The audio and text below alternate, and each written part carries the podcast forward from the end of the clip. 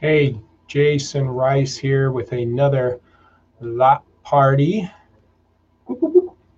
Quick tip. And what I'm going to do here is kind of cool, a little different. A um, couple things. I'm going to go ahead and pull up my Facebook Live because you guys should be seeing me. I got to make sure my volume is down and so you don't hear it.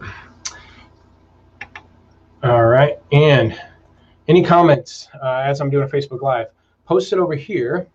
Um, but I'm going to also do something that I usually don't do, and that's going to do a little screen sharing. So uh, I think it was just yesterday I did a video. Yesterday, the day before, I did a video about your marketing data is more important than the market data.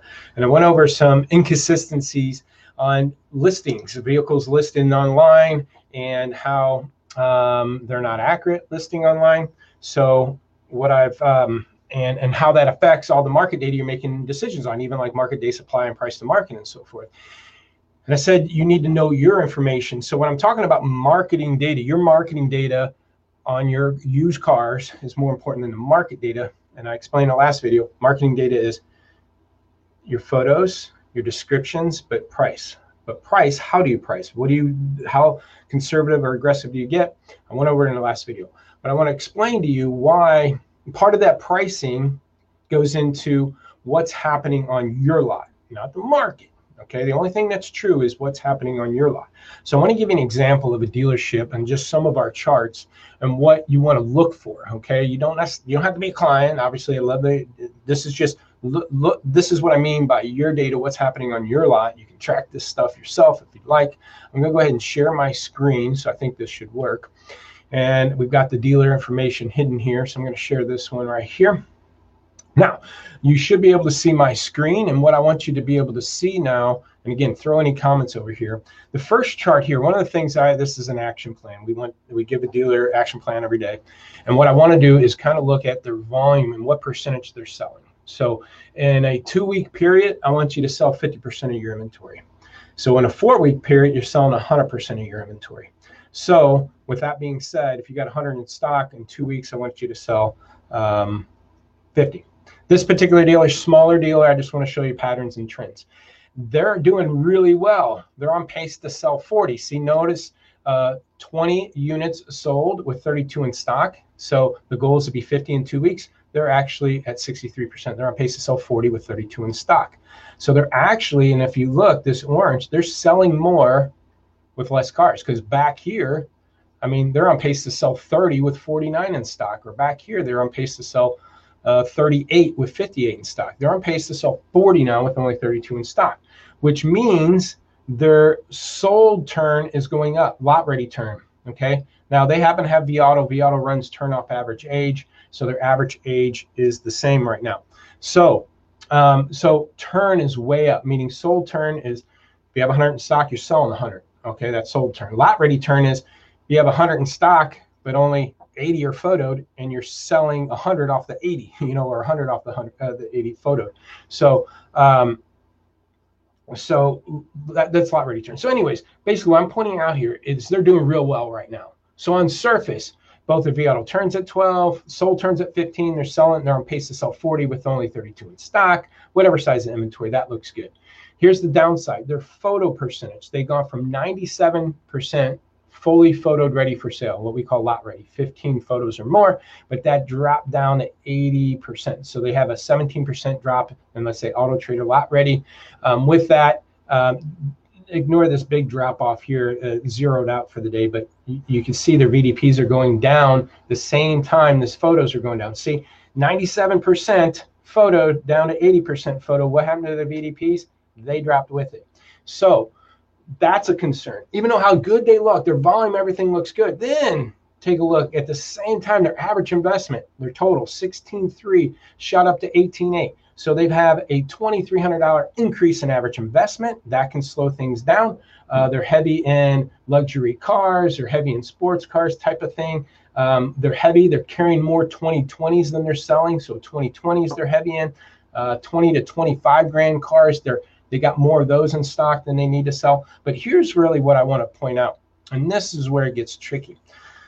So this is a 30 day window. This is the percentage of their inventory that they're carrying by age buckets. So look back here, zero to 15, this light green, they had 58% of their inventory there. So what's cool about this chart, you get to see a bleed through happen. And if nothing changes, here's a, a my title, here's an example of an aging problem um, about to happen if nothing changes. So notice zero to 15 and the 16 to 30 16 to 30 was at 12%. Look what happened, and that was November 4th. By November 15th, 11 days later, 16 to 30, that bucket jumped from 12% up to 56%. Those cars bled through. Then, that's the 15th. By the 23rd, eight days later, another set bleeds through to 31.45. Look at this yellow line. So they went from the light green, 0 to 15 to 16 to 30. Now they're bleeding through to 31 to uh, 45. And that means 46 to 60 has gone from 0% to 6%. Now, we can see a bleed through happen. What's what do we need to do? Well, then you got to make sure your sales are outpacing in those age buckets the bleed through. So down here, Every day we look at the last two weeks of what they sold. So look at what you have and then go look at what you sold. We like looking at the last two weeks. Now here's the kicker 48% of their inventory currently is in 31 to 45, and only 27% in their last two weeks is coming out of that bucket 31 to 45. So they're selling out of that bucket 21% light. So this is part of that marketing data how do I, how and why do I adjust my price? I'm not just doing it off of market day supply price, market cost of market. I've got an issue on my 31 to 45.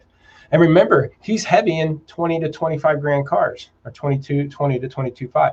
He's heavy in 2020s. He's heavy in sports cars. So if we click on that, I need to figure out what's in this here and then there 2020 Mitsubishi Outlander. We're heavy in those. So think about that. We're bleeding through. We're heavy in 2020s. Should I make an adjustment on this car? And those are reasons why maybe my photos are missing. But those are the type of examples that I want to give you on why you, your marketing data, meaning your photos, your descriptions, and your pricing and how you approach your pricing needs to be based off of multiple metrics, probably about a dozen. Am I age, bleeding through in that age bucket? Am I heavy in that year, heavy in that segment, heavy in that price point? When's the last time I changed the price? What's the SRPs, VDPs? What, do I have any leads on it? What kind of car? Is it a Ford store trying to sell a Ford car or a Ford store trying to sell a Honda? I gave these examples yesterday, but these are things that you need to be looking at to understand what adjustments you need to be making. Okay, because again, market data is awesome and we should have it and we should gauge up. No different than we should look at wholesale and black book and NADA values. But we don't base our retail decisions based off of MMR wholesale values alone. Maybe we do it off of NADA trade or book values uh, for bank calls. But that shouldn't be the only thing you're basing off of you know? Again yeah we should be looking at price to market day supply but because of the inaccuracy of the market data that's out there, I would also be looking at things like I said here. I don't care what the guy down the street is. I don't care if the market's have fat, busy or not busy. What's happening? And um, um, is my lot busy? And if it's not busy, what adjustments do I need to make? And do it based off of what's true. And it's true, they're not selling enough 3145. It's true they have more 2020s in stock than they're selling. It's true that you know the photos are got behind. It's true that caused their VDPs to go down all that's true, and that dealer needs to fix those problems regardless of what's happening in the market. So if you like this, you want a free inventory evaluation, lotpop.com, fill that out, direct message me, contact me, Facebook, YouTube. Follow me on YouTube. I think we'll put a pop up on here uh, to subscribe and you'll get notified. And then all these go on a podcast. So if you like listening to them, maybe while you work out or traveling or anything, it's about 250, almost 300 podcasts and videos between YouTube and uh, iTunes or podcast. jrslotpop.com.